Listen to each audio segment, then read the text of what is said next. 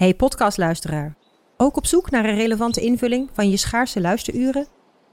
Tune dan in op de podcastserie ESG, even samengevat van BNP Paribas. Wij, Marloes en Aldert, spreken daar duurzame voorlopers en wereldverbeteraars. Waarover dan? Nou, bijvoorbeeld of we ooit duurzaam kunnen gaan vliegen. En waarom koeien in de stad nou een goed idee is? Dat en meer elke twee weken in een nieuwe aflevering. Dus abonneer je. ESG, even samengevat.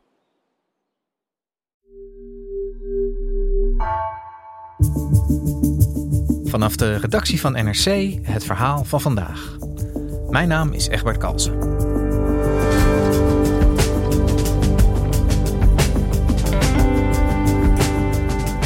Vanaf september 2023 krijgen studenten in het hoger onderwijs weer een basisbeurs. Nu het leenstelsel officieel ten grave wordt gedragen, maakt onderwijsredacteur Patricia Veldhuis de balans op. Zij zag hoe de pechgeneratie zichzelf diep in de schulden stak, stress ervaarde en beloftes in rook op zag gaan.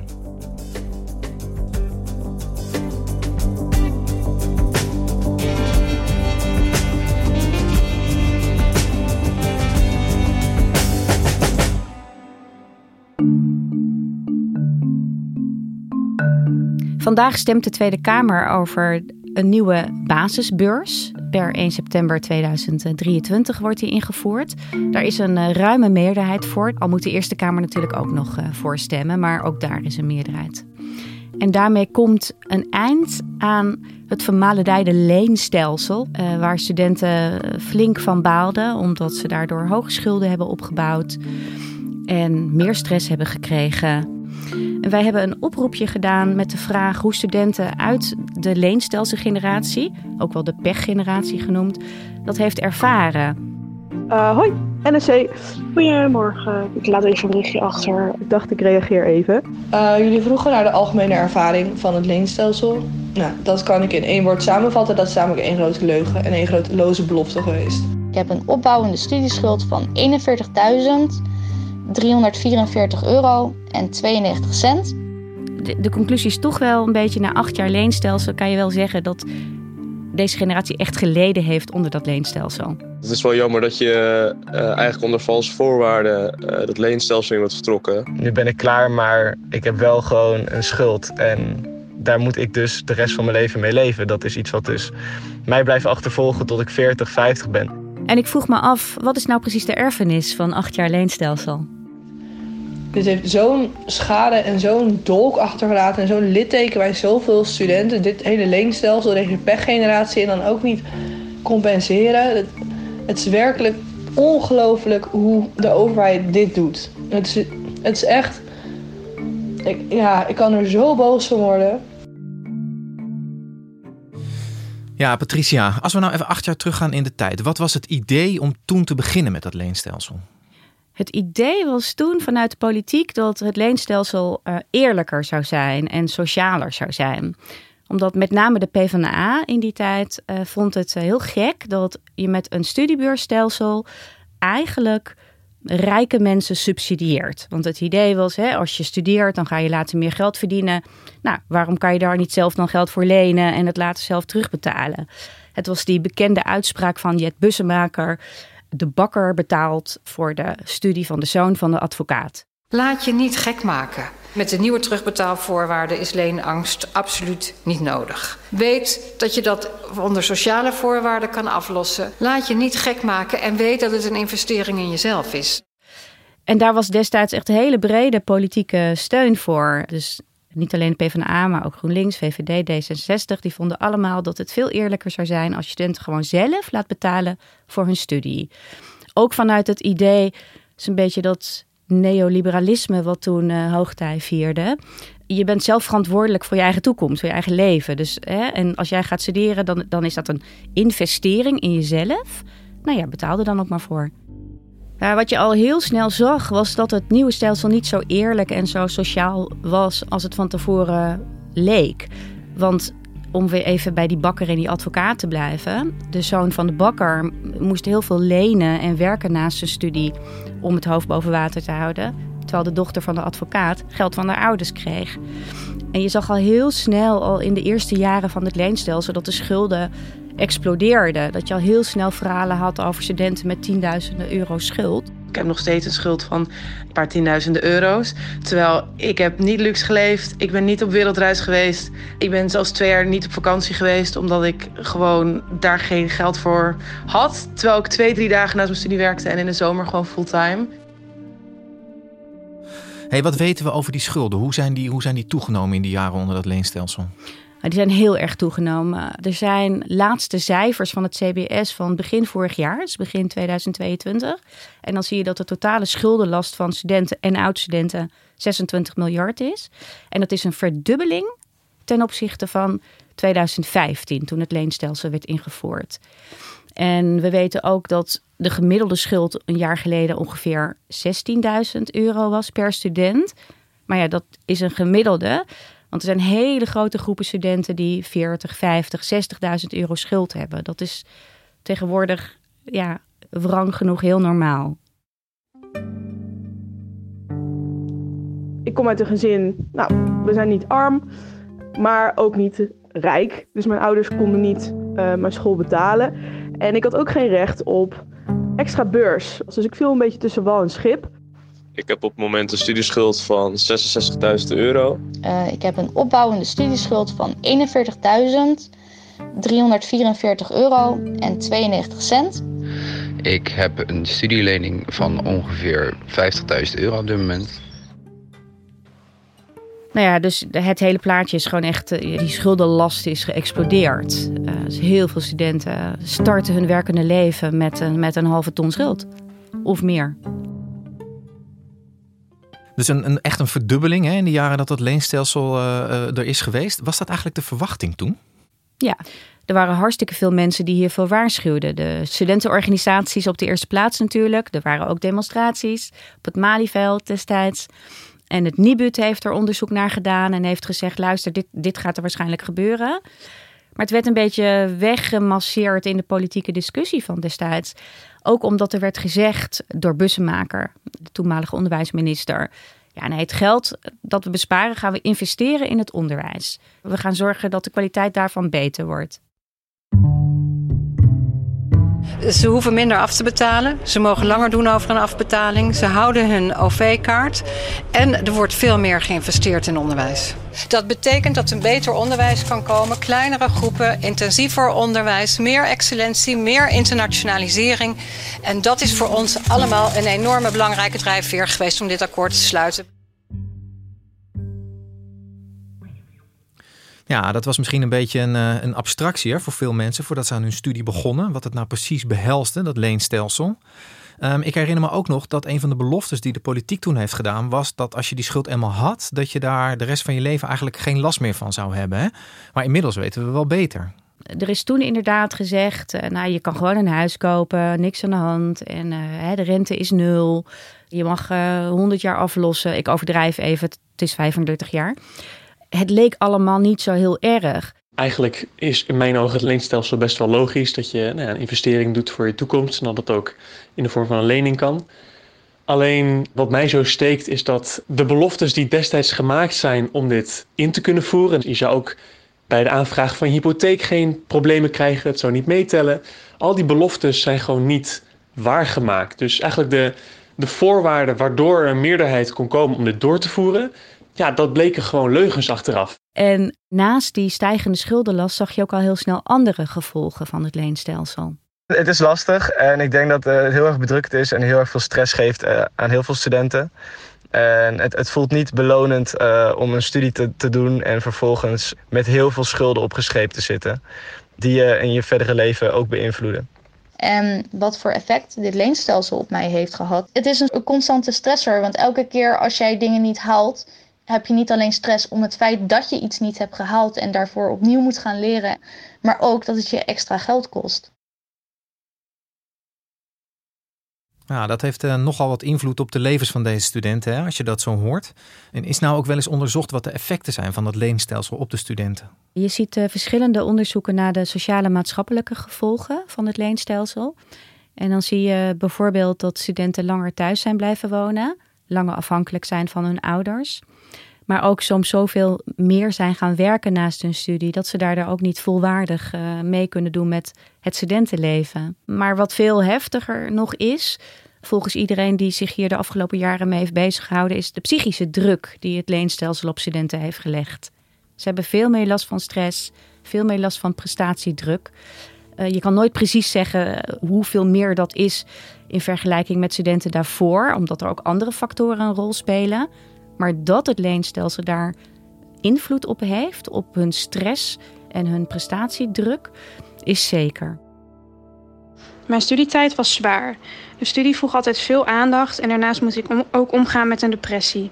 Ik ervaarde veel prestatiedruk. Ik heb veel druk ervaren om te moeten blijven werken naast mijn studie, ook al was dit soms te veel. Is nou ook de angst die de tegenstanders van het stelsel hadden uitgekomen dat het onderwijs zelf minder toegankelijk is geworden door dat leenstelsel? Nee, zeker niet. Je ziet eigenlijk vooral dat de laatste jaren nog meer studenten kiezen voor een opleiding aan een hogeschool of een universiteit enige wat je kunt zien in een van de onderzoeken die een tijd geleden is gedaan, dat er een klein dipje lijkt te zijn tussen het aantal studenten die van een MBO overstappen naar een HBO. Maar daarvan weten we ook niet zeker, komt dat omdat ze leenangst hadden? Of omdat de arbeidsmarkt zo goed is dat ze gewoon lekker aan het werk gaan. Wat daarbij komt is dat je kan ook niet stoppen na je HAVO of je VWO-diploma. Ja, dat kan wel, maar we leven in een maatschappij waarin opleiding super belangrijk is voor de rest van je leven. En waarin ook een enorme opwaartse druk is om zo hoog mogelijk uh, te komen. Dus het is een beetje simpel om te zeggen: nou ja, dan ga je toch met je HAVO-diploma achter de kassa van het kruidvat zitten. Zo werkt het niet. Een van de beloftes die destijds ook gedaan was bij het leenstelsel was dat het geld dat ermee bespaard zou worden, hè, zei je al geïnvesteerd zou worden in ja. kwaliteitsverbetering van het onderwijs. Is dat gebeurd? Voor een deel wel, maar voor een deel ook niet. Wat we daarvan weten, er zijn verschillende onderzoeken uh, naar gedaan. En daaruit blijkt telkens dat het heel lastig is om te kijken wat is er nou precies uh, teruggeïnvesteerd eigenlijk. En dat het ook heel erg verpulverd is. Sowieso is een, het grootste deel van het bedrag is pas na 2018 vrijgekomen. En het andere deel dat is een beetje verspreid over duizend verschillende aanpassingen van het onderwijs. Hè. Op, op de ene universiteit is de universiteitsbibliotheek langer open. Op de andere universiteit zijn wat meer docenten aangenomen. Maar als je echt met een afstand kijkt, dan is er tegelijkertijd um, zo'n grote groei van het aantal studenten dat het niet heeft geleid tot een verbetering van het onderwijs. Uh, bij mijn opleiding heb ik het idee dat er eigenlijk niks, uh, niks veranderd is. Er is geen verbetering geweest. En vervolgens uh, val je eigenlijk gewoon precies tussen het wal en het schip. En zijn wij echt gewoon een gefaalde test voor de overheid. Dus als je dat allemaal bij elkaar optelt, dan is het eigenlijk wel logisch dat je nu ziet dat er echt een, een grote politieke meerderheid is die zegt: ja, dat leenstelsel heeft gewoon niet gewerkt. En nu gaan we dan toch weer terug naar uh, de basisbeurs. Uh, maar, maar, klopt wat ik zeg? Gaan we ook echt weer terug naar de basisbeurs zoals we die kennen van, van tien jaar geleden? Ja, vrijwel hetzelfde als tien jaar geleden. Je ziet dat de bedragen bijna identiek zijn. Studenten die thuis wonen krijgen straks 110 euro per maand.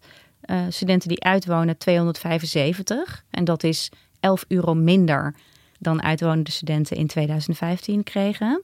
Maar ook als je kijkt naar de voorwaarden van de beurs, die zijn bijna hetzelfde. Je moet binnen 10 jaar afstuderen, anders moet je alles terugbetalen. Wat je nog leent, daar mag je 35 jaar over doen om het terug te betalen. Dus het is bijna hetzelfde pakketje. Dus één ding is wel echt anders en dat is gunstiger voor een grote groep studenten. Voor 2015 had je recht op een aanvullende beurs als je ouders minder verdienden dan ongeveer 55.000 euro. En dat bedrag is verhoogd. Dat is nu 70.000 euro. Dus je hebt een veel grotere groep studenten die aanspraak kan maken op een aanvullende beurs. Ja. Nou ja, dat klinkt uh, als, een, uh, als een redelijk basispakket, om het zo maar even te zeggen. Is iedereen hier ook blij mee? Uh, ja, iedereen is blij met de terugkeer van de basisbeurs, absoluut. Alleen wordt er wel gezegd, ja, hartstikke leuk, maar het is eigenlijk een tegemoetkoming. Je kan niet rondkomen van 275 euro per maand als student als je op kamers woont. Zeker niet nu met de gierende inflatie, met de hoge energieprijzen. Ook daarvan heeft het kabinet gezegd: oké, volgend jaar krijgen jullie daar wat extra voor. Dus wie op kamers woont, krijgt 164 euro extra per maand. Er zijn partijen en studentenorganisaties die willen dat dat structureel wordt. Dus daar wordt nog over gesteggeld de komende tijd. Maar de grootste klacht zit hem eigenlijk in het feit dat de beurs bij lange na niet genoeg is om rond te komen. Dus los van die inflatiecorrectie, een gemiddelde kamer in Utrecht kost 500 euro, in Amsterdam 600 euro. Het collegegeld is 2300 euro volgend jaar. Ja, dat, het is echt een tegemoetkoming. Dus dat betekent dat studenten natuurlijk nog steeds zullen moeten blijven lenen als hun ouders niet genoeg kunnen bijbetalen en zullen moeten werken. Ja, dus een, volledig dekkende beurs is het niet en is, zal het ook niet worden als ik jou eh, goed beluister. Het verschil met, met de generatie die moest lenen is natuurlijk wel substantieel, zou je kunnen zeggen. Wordt er nou nog iets gedaan om met terugwerkende kracht die pechgeneratie van studenten te compenseren? Nou ja, het kabinet heeft dus besloten om ze te compenseren. Ze noemen het zelf een tegemoetkoming van ongeveer 1400 euro per student. Dat bedrag krijg je als je vier jaar onder het leenstelsel hebt gestudeerd. Ja, en eh, studentenorganisaties en een aantal politieke partijen zijn hier niet tevreden over, omdat het ja, een heel klein percentage is van sowieso de gemiddelde studieschuld van 16.000 euro. Maar ook als je uitrekent wat ze zijn misgelopen de afgelopen acht jaar. Uh, op een studietijd van vier jaar, als je een uitwonende beurs zou hebben gehad van om en nabij de 300 euro, ja, dan is het 14.000 uh, euro. Het verschil tussen 1400 en 14.000 is natuurlijk wel fors. En ja, het is dan jammer dat je dan ook weer uh, zo'n tegemoetkoming van maar 1000 euro krijgt. Dat die basisbeurs dan niet met terugwerkende kracht van je studieschuld wordt afgetrokken. Dus het feit dat we niet gecompenseerd gaan worden, of ja, niet passend gecompenseerd, uh, vind ik wel echt heel erg pijnlijk. Want wij zijn nu de dupe van een fout die de politiek heeft gemaakt, die nul invloed op hun persoonlijke leven heeft gehad. En um, nou ja, het is wel erg. Stom. Ja, het voelt echt als de pechgeneratie. Ik moet nu een schuld afbetalen en degenen die voor mij waren hoeven dat niet. En degenen die na mij waren hoeven dat ook niet. En wat daar nog eens bij komt, is dat dit misschien wel met recht uh, de pechgeneratie genoemd kan worden. Omdat ze ook nog eens uh, studeerden in coronatijd. Ze hebben ruim twee jaar amper colleges kunnen volgen. Althans niet live in een uh, collegezaal. Ze hebben nauwelijks deel kunnen nemen aan wat het normale studentenleven is. Hè? Waarin je vrienden maakt, mensen leert kennen, allerlei andere activiteiten doet. Dus ja, ze zijn wel een beetje in het pak genaaid. We zijn een soort proefkonijnen. Als jij aan het leenstelsel bent begonnen, heb jij daarvoor nooit de keuze gehad om voor dat leenstelsel te stemmen of niet. Want de meeste mensen die zijn begonnen voor of net na hun achttiende. Ze zijn gewoon dit opgelegd. Wat opvalt uh, in heel veel van de reacties die we kregen van studenten, die zeggen: Je voelt ons een beetje proefkonijnen. Proefkonijnen in een mislukt experiment. En dat is voor een deel wel te snappen als je kijkt naar de snelheid waarmee het leenstelsel nu weer wordt afgeschaft. Het is best bijzonder dat dat maar acht jaar heeft bestaan, terwijl je daarvoor 30 jaar een basisbeurs hebt gehad. En diezelfde basisbeurs nu weer opnieuw wordt ingevoerd. Nu heb ik veel stress voor de toekomst. Ik maak me zorgen over het kopen van een huis en het aflossen van de schuld. Het voelt ontzettend oneerlijk om nauwelijks gecompenseerd te worden. Mijn hele generatie, inclusief ikzelf, heeft ontzettend veel financiële en mentale last overgehouden aan het mislukte leenstelsel. Wij moeten er nu voor opdraaien en niet de politici die de fout hebben gemaakt om het in eerste instantie in te voeren. Het komt gewoon neer op een gefaald experiment van je overheid. En dat, ja, dat is gewoon kut dat je daar dan de dupe van bent als het ware. Dankjewel, Patricia. Graag gedaan.